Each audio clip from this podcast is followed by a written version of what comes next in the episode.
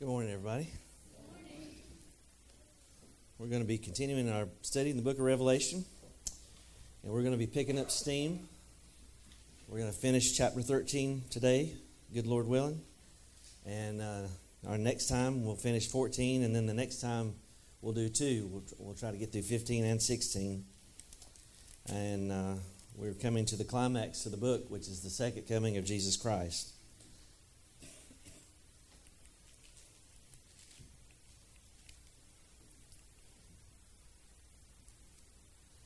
So let's review here from uh, chapter 13.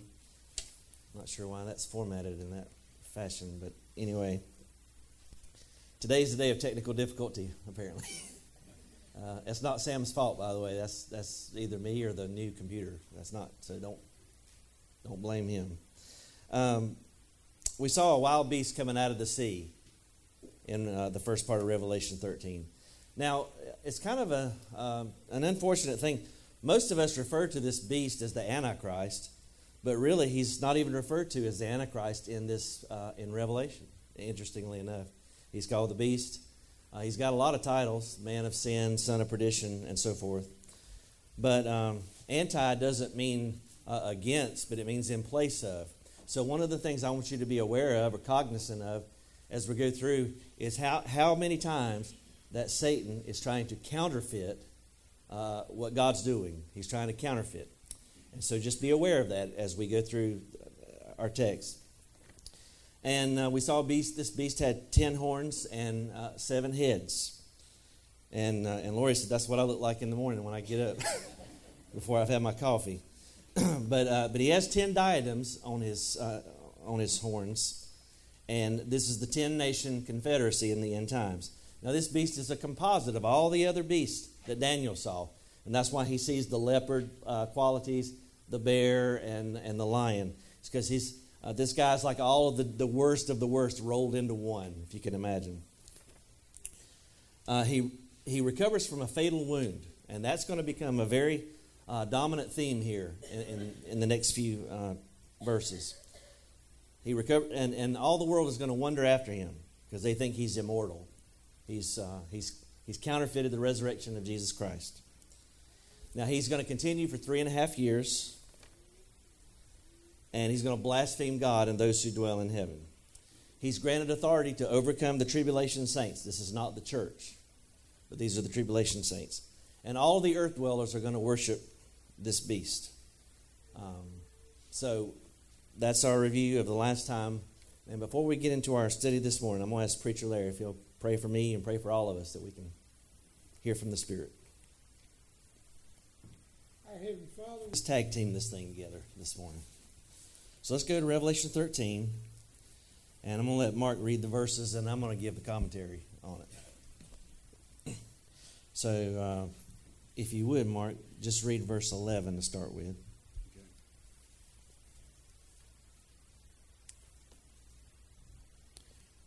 Revelation 13 11. And I beheld another beast coming up out of the earth, and he had two horns like a lamb, and he spake as a dragon. Okay, so it's another, in Greek it means uh, another of the same kind. So he's just like the first beast, uh, but he's, he's a little different. There's, there's some different things about him, but he's the same uh, ferocious character. Um, notice this beast comes from the earth. Where did the first beast come from? The sea. This could be a clue to his ethnicity. Um, the sea is often tied to uh, the Gentiles. So the false prophet here, this second beast, he may very well be a Jew. Well, I'm not dogmatic on it, but the land is often, or the earth is often uh, symbolic of Israel. Now, if you notice, this, uh, this beast, he's got two horns, but no crowns. So he's a religious figure, but he's not a political figure. That's the horn denotes, uh, the crown denotes political power. Notice his appearances as a lamb. Well, who else appears as a lamb? Christ. So he's a counterfeit. And we know this because even though he looks like a lamb, he talks like what? A dragon. And who is the dragon? Satan. He's also identified by uh, in three other places as the false prophet. Um, Mark, you want to read those verses off of the uh, board there? Revelation 11, excuse me, 16, 13. All right, Revelation 16, 13. And I saw three unclean spirits like frogs come out of the mouth of the dragon, and out of the mouth of the beast, and out of the mouth of the false prophet. Okay, so he's identified as a false prophet there. Uh, now, chapter 19, verse 20. All right, 19, verse 20. And the beast was taken, and with him the false prophet that wrought miracles before him, with which he deceived them that had received the mark of the beast, and them that worshipped his image. These both were cast alive into a lake of fire burning with brimstone. Okay. And then finally, chapter 20, verse 10. Okay, chapter 20, verse 10. And the devil that deceived them was cast into the lake of fire and brimstone, where the beast and the false prophet are, and shall be tormented day and night forever and ever. Okay. So we've got an unholy trinity. We've got uh, the Satan is the dragon, the, the, uh, the beast, and then the false prophet. So it's a counterfeit of the Trinity. All right, let's go back to chapter 13 now.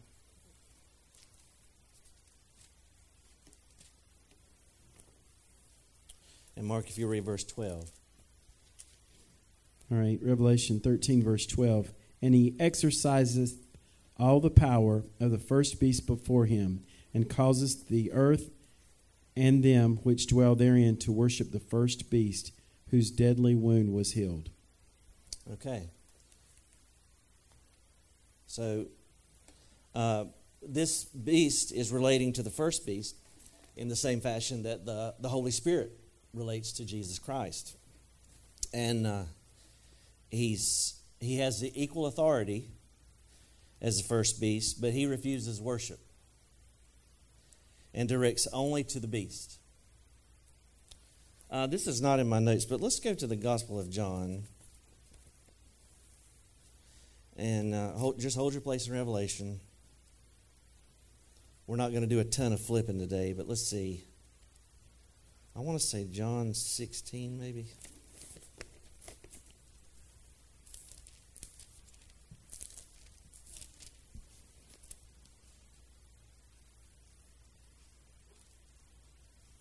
Okay, John 16, yeah. Gospel of John.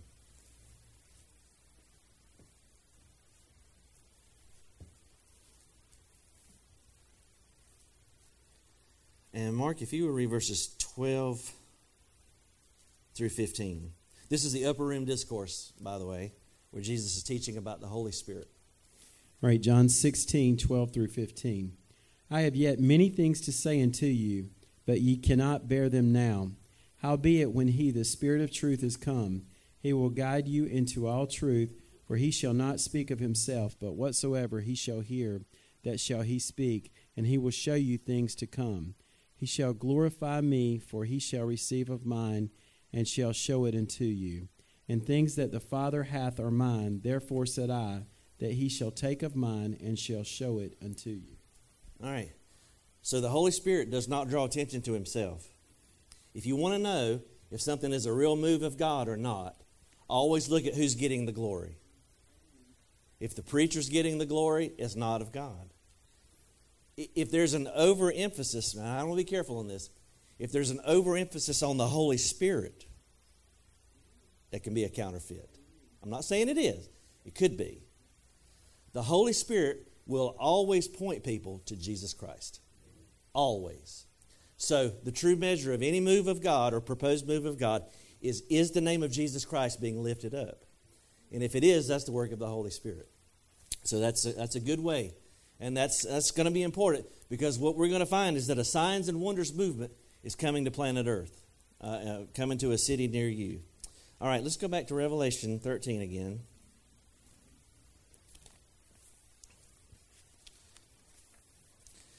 Now, it's interesting that this, this second beast, he's not drawing any attention to himself, is he? He's directing it all to the first beast. He's mimicking the Holy Spirit, is what he's doing. Um, now it's interesting here. It says he exercises his authority only in the presence of the first beast. So he's not working independently. Do you see what I'm saying here? He's not off doing miracles anywhere else. He only does miracles in the sight of the first beast. That's the only way he's able to exercise his authority. Uh, interesting that Satan's kingdom's not divided, right? God's kingdom often is, but Satan's not. And it makes you wonder, too, if there's a, a, a lack of trust there, uh, that he doesn't allow, he's, he's got him on a short leash, so to speak. I heard Dr. Andy Woods, he, he said that these two guys are like a late night uh, talk show. Uh, how many of you remember Johnny Carson? That's back when late night TV was actually funny. Um, some of those old clips are hilarious, by the way, but um, think of the first beast as Johnny Carson, and think of the second beast as Ed McMahon. Of all the things that we know Ed McMahon for, and we know him for the sweepstakes, right? Publishers Clearinghouse. But there's one phrase in particular that we know that Ed McMahon was famous for saying. What was it? Here's Johnny. So think of the false prophet this way there's the first beast. Okay? He's not there um, to, to, to toot his own horn, so to speak. Now we're told again that the beast's deadly wound was healed. Okay? So the miraculous recovery is emphasized. Uh, we're told also that he's going to come from the uh, abyss. All right. Mark, would you read verse 13 now? 13, 13? I'm sorry. Uh, yeah. Threw me for a loop there. 13, 13. All right, Revelation 13, 13. And he doeth great wonders, so that he maketh fire come down from heaven on the earth in the sight of men. Okay? So he's doing great wonders. Now, these are not, even though we're talking about a counterfeit uh, Christ or counterfeit beast, these are real miracles. And uh, you need to be uh, aware of that because uh, there's a level of seduction that's coming to this planet that you and I have, we can't even fathom, right? We live in an era, we live in a, a time period where even the church doesn't believe in miracles, okay? Uh, y'all got quiet on me, but, but it's the truth. But there's a miracle, uh, signs and wonders movement coming to the planet Earth. And go, go with me to Second Thessalonians now. And Paul predicts this. He describes the nature of this, this ministry here. And I know we've got it on the board here, but I'm going to get Mark to read it for the sake of our uh, Facebook audience and our uh, podcast. Second Thessalonians 2, verses 9 through 11. Second Thessalonians 2 9 through 11. The coming of the lawless one is according to the working of Satan, with all power, signs, and lying wonders, and with all unrighteous deception among those who perish, because they did not receive the love of the truth, that they might be saved. And for this reason, God will send them strong delusion that they should believe the lie. You notice when you refuse the truth, you become open to deception.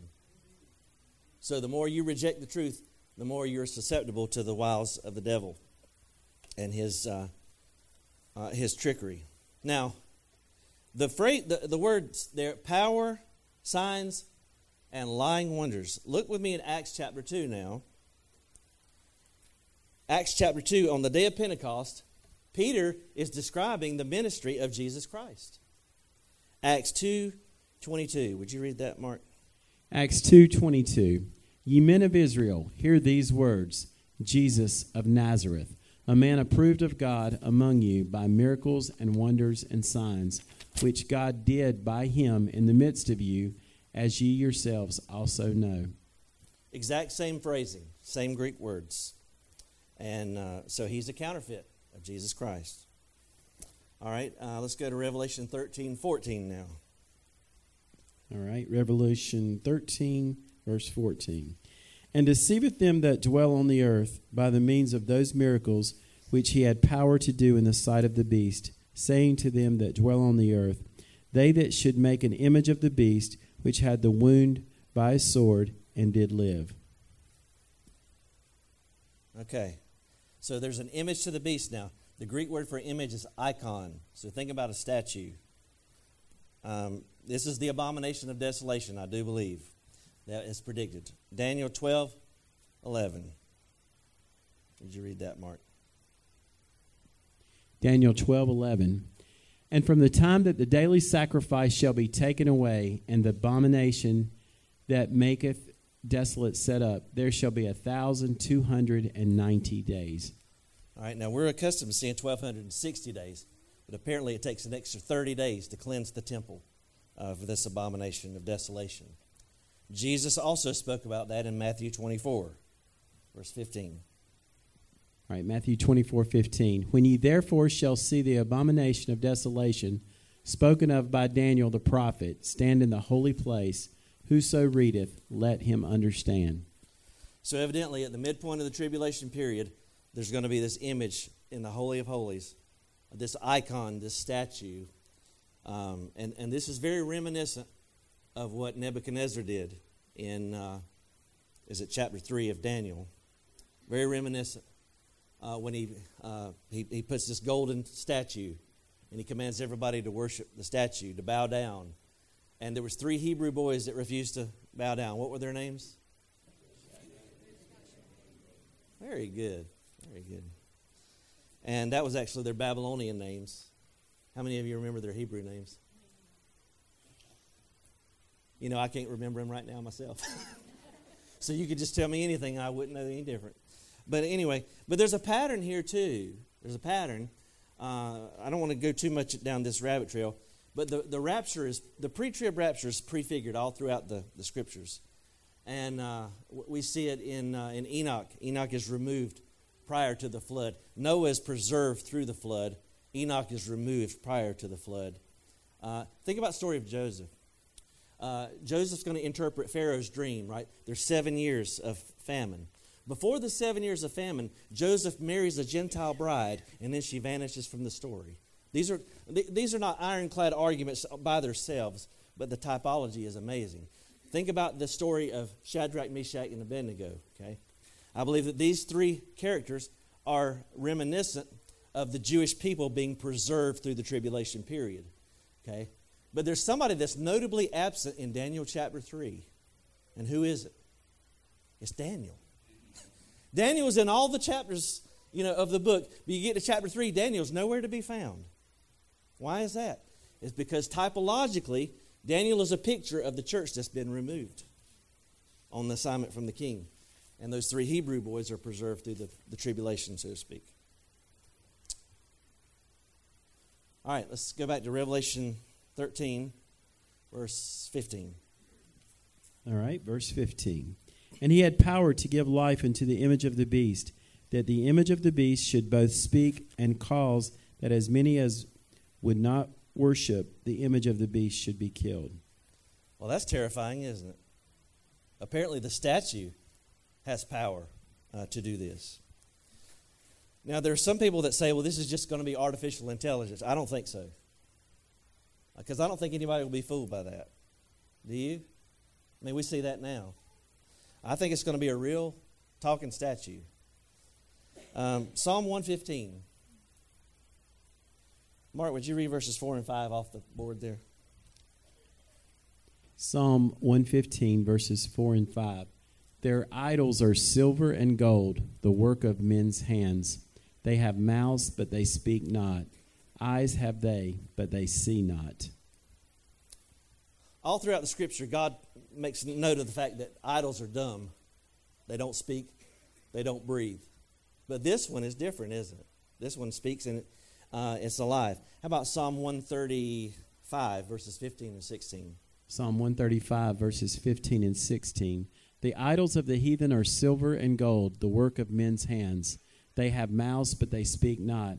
Eyes have they, but they see not. Okay? So again, idols in the Bible are pictured as being dumb, unable to speak or breathe. But this image, uh, back to uh, Revelation 13, says that uh, the, the false prophet gives life, uh, life to the, the image of the beast. The Greek word is actually breath, pneuma, or spirit. Uh, normally, Satan can't do this, this kind of stuff. But the Bible says that it was given to him. Do you see that? It's given to him. All right, how about Revelation 13, verse 16 now? All right, Revelation 13, verse 16. And he causeth all, both small and great, rich and poor, free and bond, to receive a mark in their right hand or in their foreheads. All right.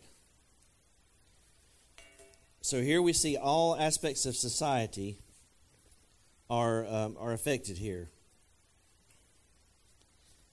Notice he said it calls us all. Is that what your Bible says? The small, the great, the rich, and the poor. That kind of reads like a wedding vow or something, doesn't it?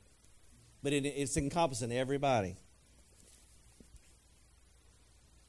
The great equalizer. I want you to think about this.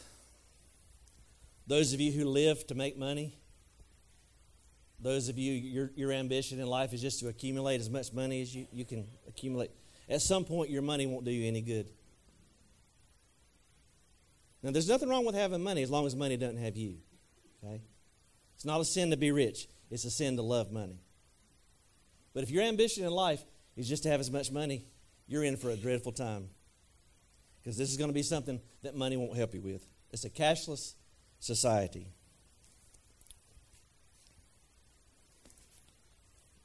Um, another counterfeit's going on here. God's no respecter of persons, neither is the devil. All, he causes all to receive. Now, notice uh, Satan is trying to counterfeit the mark here. Um, he's marking all of his believers, isn't he? Go with me to Revelation 7. This should be familiar to you. We've already seen this.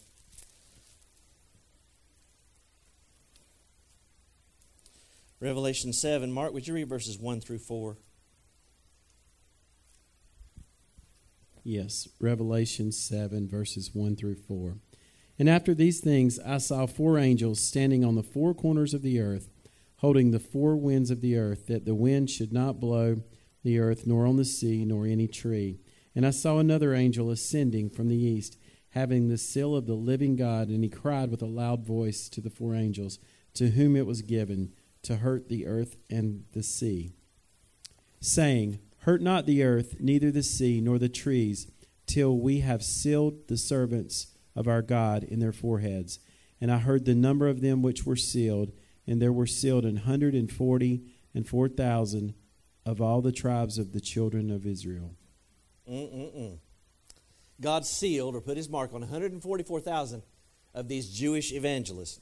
Now, I'm going to preview what I'm going to preach next week. I'm not going to preach it next week's sermon yet, though. Aren't you saying praise God? Okay.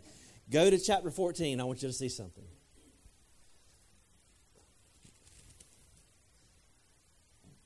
Oh, glory. I might shout. I might. Mark, would you read verse 1? And I looked, and lo, a lamb stood on the Mount Zion, and with him a hundred and forty four thousand, having his father's name written in their foreheads. Hmm. Mount Zion. This I believe this is the earthly Mount Zion, where Jesus Christ is coming to rule and to reign for a thousand years. He's standing. Now, this is a proleptic scene, okay? He's looking into the future and seeing it as if it were already certain. And the Lamb is there, standing victorious in opposition to the beast. All the earth dwellers are worshiping the beast, but John now sees on Mount Zion the Lamb standing, and there's a group that's with him. And who are they? It's not 139,000. Oh, you're not getting what I'm saying here. Every one of those that God started to work in, He finished it with them. Not a one of them is lost. And the same is true of you and I. God's holding us, and the one who started a good work in us, He will be faithful to complete it to the day of Jesus Christ and to present us faultless before His presence with exceeding joy. Hallelujah. Hallelujah. You're not as excited as I am, but that's okay. I'm no stranger to disappointment. Hallelujah. All right, let's go. okay, I'm not done here with it with this. Now, this mark denotes a stamp or a, uh, a mark here. It will probably, most certainly, be visible because the beast is not omnipresent. Okay, So he can't be in all places. And so he's going to have to have his Gestapo or whatever to identify those who don't have a mark. And, uh, and that's going to be a, a, a, dreadful thing. It'll be visible, it'll be at the midpoint of the tribulation period. So anything that comes down the pike right now, it's not the mark of the beast. I remember when they were forcing everybody to take the vaccines and people were worried about that. Listen, this happens at the midpoint of the tribulation period, and we're not there. Not by any means are we there. And it's not something you'll take by accident. It's not like, oops, I just took the mark of the beast. It's going to be something that is done in worship, paying allegiance and homage, homage to the beast. Okay? And it'll be done uh, fully, you'll be fully aware of what you're doing. And it is the one sin in the tribulation period for which there is no forgiveness. It's, it's, you're, uh, you're unredeemable at that point. Now, look, I'm not going to stand up here and preach against tattoos. I got people in my family that have them, and I love them dearly. But, but, but something is interesting. I think that, that this idea of putting marks on our body and such, that when I was a little kid, when I was a little kid, nobody had tattoos except for people in biker gangs or, or military. Uh, and I went to the beach not too long ago, and uh, I took my shirt off. I'm sorry for that mental image. Just get it out, get it out. Get out, devil, get behind me, right? And I was amazed. I was like the only dude under 50 that didn't have any tattoos. Now, that doesn't mean I'm any holier than anybody that's got one, okay? I'm just saying, I just find it's, it's interesting to me that now it's almost weird if you don't have one, right? Because we're being conditioned, I believe, to where it's not going to be any big. The point I'm trying to make is the mark of the beast ain't going to be no big deal. It's going to be like, hey, we're already used to doing all this stuff. It's going to be so convenient for me. I'm tired of carrying my wallet around. I'm tired of losing my, you know, having to remember my numbers and all this stuff. Just give me a thing and I'll just get on with it. And they'll line up in droves. They'll line up in droves to do it. All right, back to uh, 13, verse 17.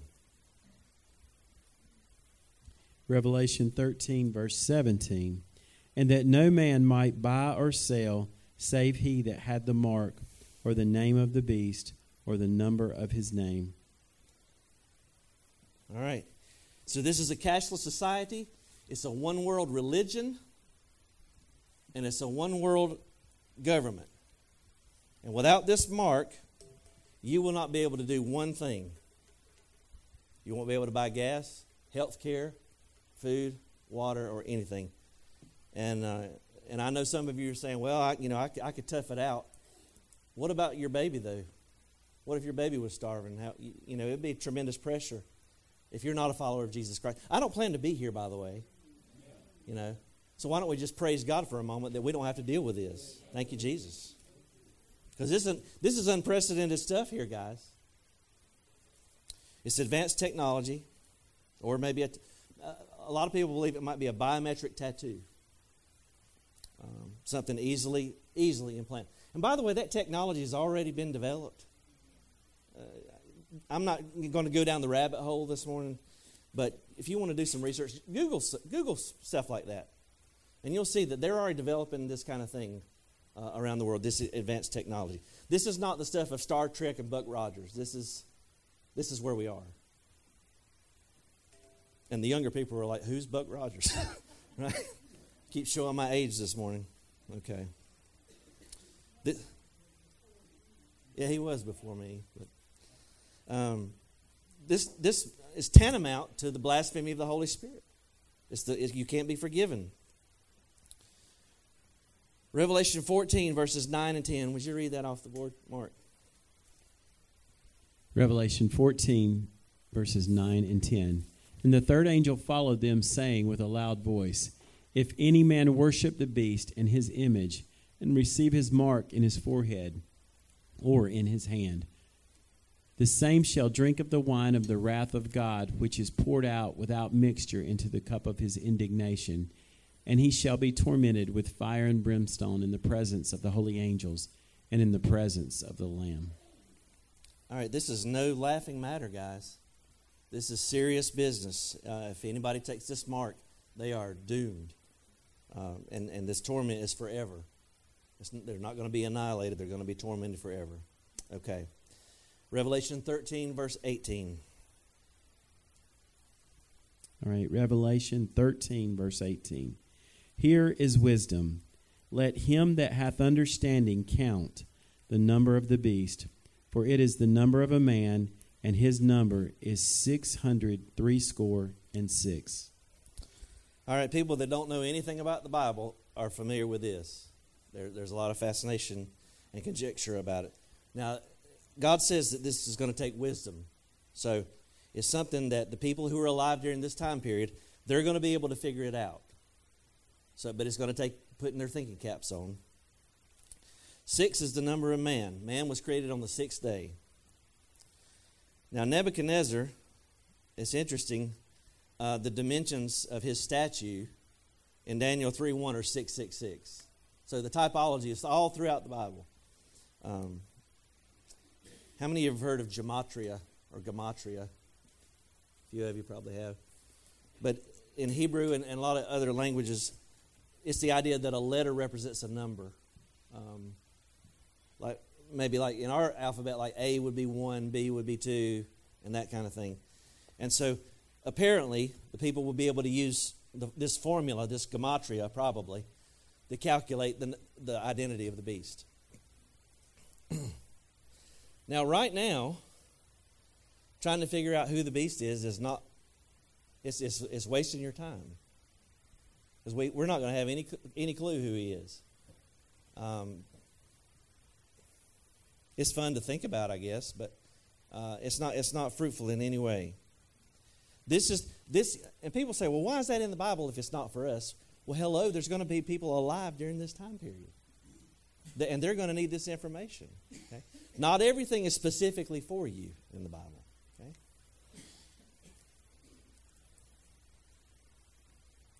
All right, let's uh, read verse 19.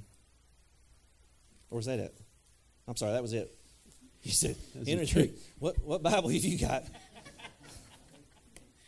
That's in the book of I Say So. Sorry.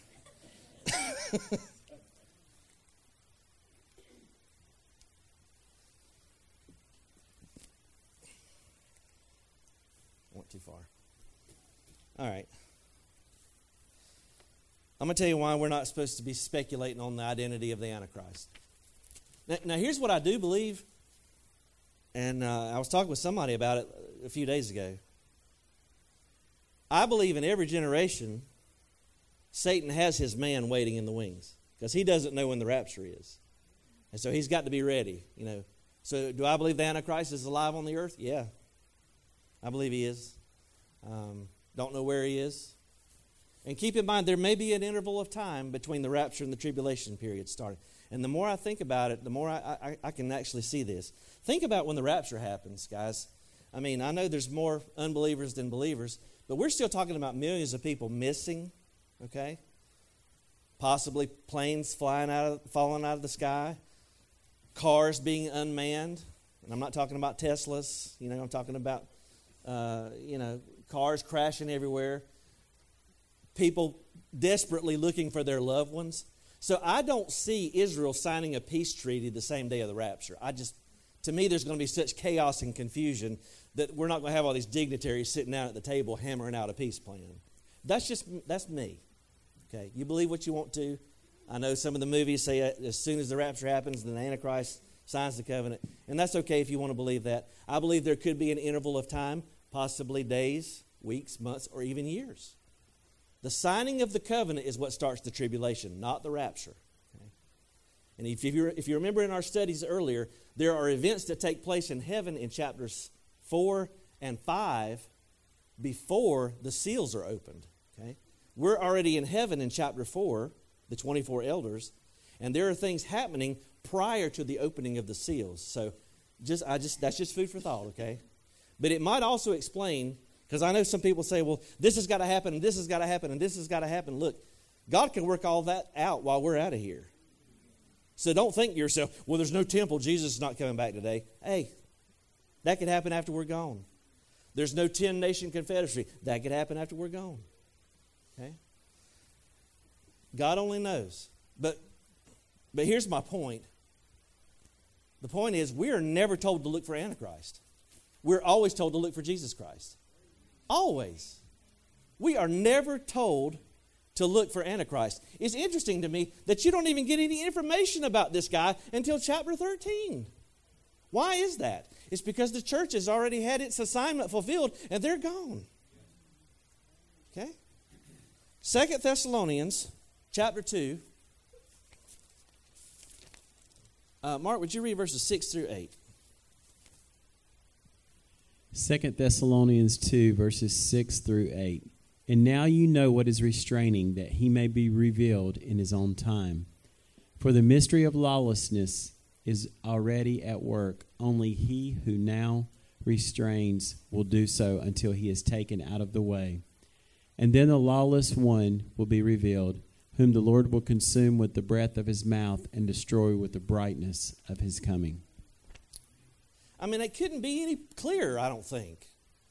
Paul is saying there is coming a man of sin. He's going to stand in the temple in the Holy of Holies. He's going to proclaim himself to be God. There's going to be lying signs and wonders. But, but, but, something is keeping him from starting his program. What is that? It's the Holy Spirit in the church. Jesus said, Upon this rock I'll build my church, and the gates of hell will not prevail against it. Greater is he that is in you than he that is in the world. The Holy Ghost in the church is, is keeping the Antichrist at bay. Notice in that, in that verse up there, it says, He may be revealed in His time.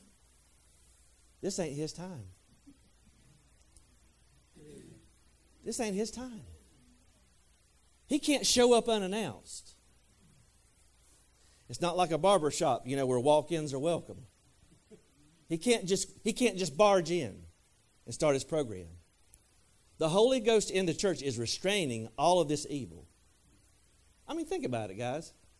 If, if all of a sudden a guy came in, stood in the Holy of Holies, and said, I'm God, would any true Christian believe that garbage? No. No. So you, you got to understand, this is for that time period um, and not before then. All right, last slide.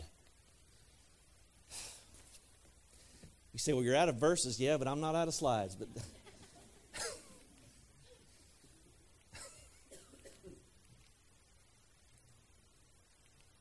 All right.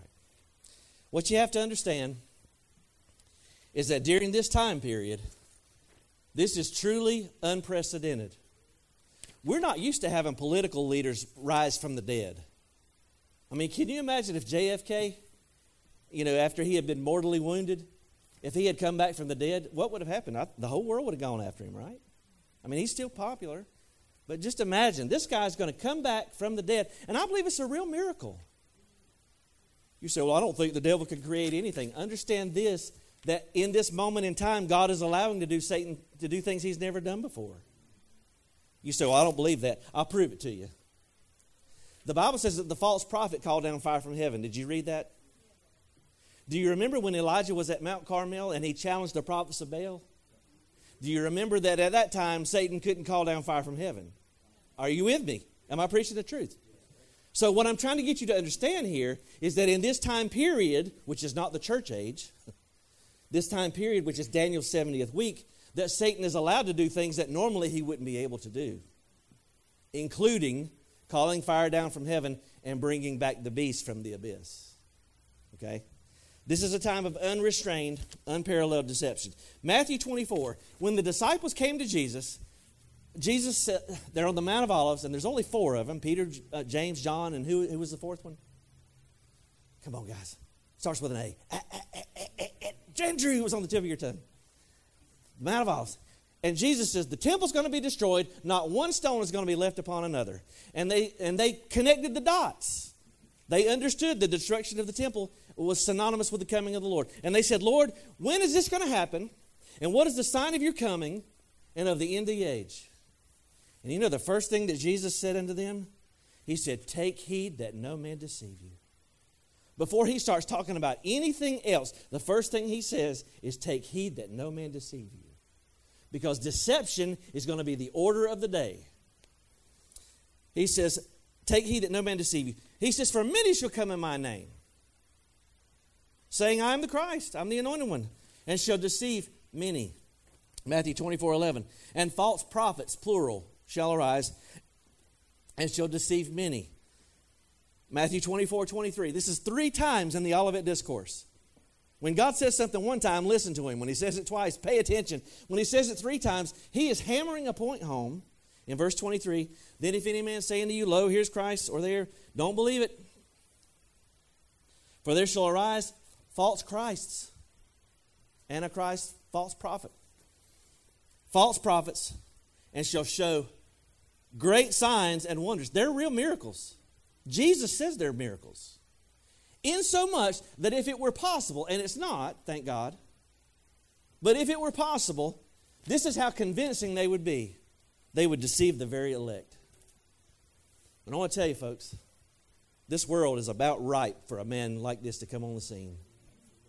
Because we live in an age where people will, will, will believe almost anything other than the truth. They'd rather believe that man came from a, a monkey than to believe that God created heavens and the earth. They would look for life on Mars and not realize life in the womb of a mother.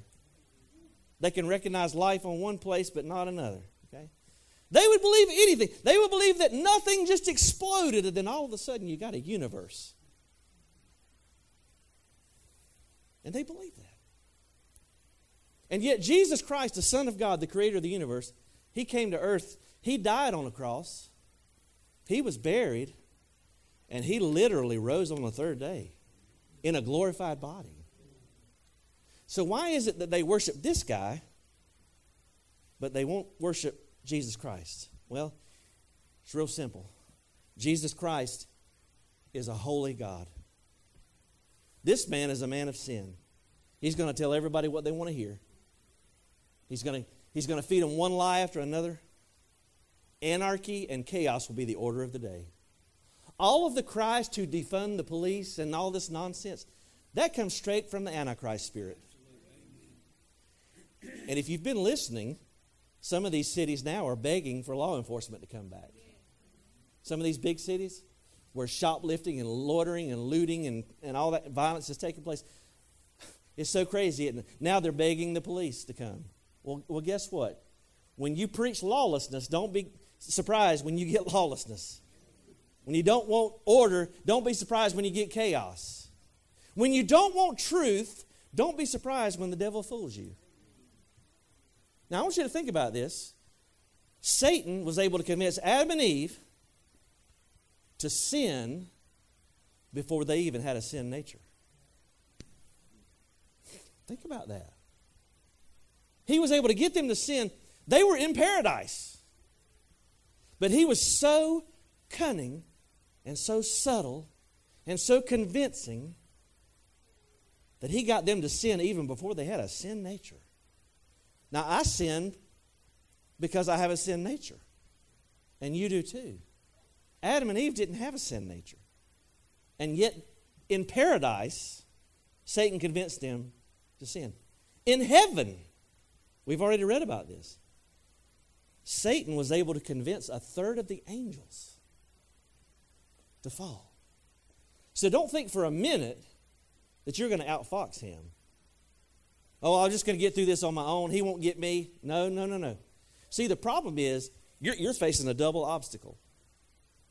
Not only are you going to have the devil deceiving you, but the Bible says because you have rejected the truth, that God Himself will send strong delusion so that you will believe the lie. What is the lie? Well, that he's I don't think the lie is that he came back from the dead. I believe that he really did. You know what I believe the lie is? And this is just Henry's opinion, and we'll close with this. I think that the, that the devil is going to offer the people the same thing he offered Adam and Eve in the garden I believe he's going to tell them if you take the mark of the beast, you'll live forever. He's counterfeited everything to this point, hasn't he? He's counterfeited the Father. The dragon's counterfeited the Father. The beast has uh, counterfeited the Son. The false prophet has counterfeited the Holy Spirit. He's counterfeited the mark, the sealing of the 144,000. He's counterfeited that. And what we're going to find is I believe he's going to offer them that they're going to live forever if they take. That's what he offered Adam and Eve in the garden. He says, if you eat this fruit, you'll be like God. You'll share in divinity. And I believe that'll be the same thing that he pushes on these people. And these people are so deceived. And remember, he's come back from the dead. So obviously, he must have the power to do that kind of thing. And they'll grant their allegiance to him. But what they will discover is that instead of eternal life, what they're going to have is eternal torment. And they're going to spend eternity in the lake of fire where there's no rest, not day or night. And I'm going to tell you what, that's not just for the people in the tribulation period, that's for anybody in this room, anybody that's listening on Facebook, anybody that's listening on this podcast. If you reject Jesus Christ, God's Son, you have nowhere else to go but the lake of fire when all is said and done. And I'm going to tell you what, been, we've had some hot days this summer, hadn't we? I mean, it's been a hot one, I'll tell you. But I'll tell you what, it's nothing compared to what the torment of hell is going to be like. Imagine being in hell forever, burning with no relief, not even a drink of water on your tongue, being separated from all things that you love, any comfort, any pleasure. The most, think about the most awful, horrible nightmare that you've ever had, and it'll be a million times over that. No release. No release. No end forever separated from God. You say, well, Henry, you ought not talk that way. Well, that's in your Bible. Everything I know about hell, I learned from Jesus and the Holy Spirit. Everything that I heard about the lake of fire, I learned from the Holy Spirit in the book of Revelation. You don't want to go there. The good news, let's close with the good news. The good news is there's not one person in this room or listening to this broadcast that has to go to the lake of fire. Not one person. I don't care what you've done. I don't care how many millions of mistakes you've made. Not one person is ever going to get to heaven because of their good works. For by grace are you saved through, saved through faith, and that not of yourselves. It is the gift of God, not of works, lest any man should boast. Christ Jesus, God's only begotten Son, came to this world. He lived the perfect life that you and I could never do on our best day. He lived a perfect life. He was tempted in all points like as we are, yet without sin. He was crucified. He really died. And he died for the sins of the whole world, but I believe he would have died just for you if it was just for you. If it was nobody but you, I believe Christ would have come and died for you. Jesus died for you. God so loved the world, and that world is you, that he gave his only Son, that whosoever, I'm a whosoever, there are no exceptions.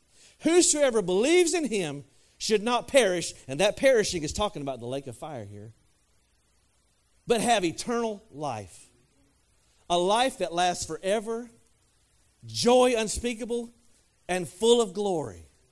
A place of no sickness, no death, no crying. The former things will not be remembered. Would you stand?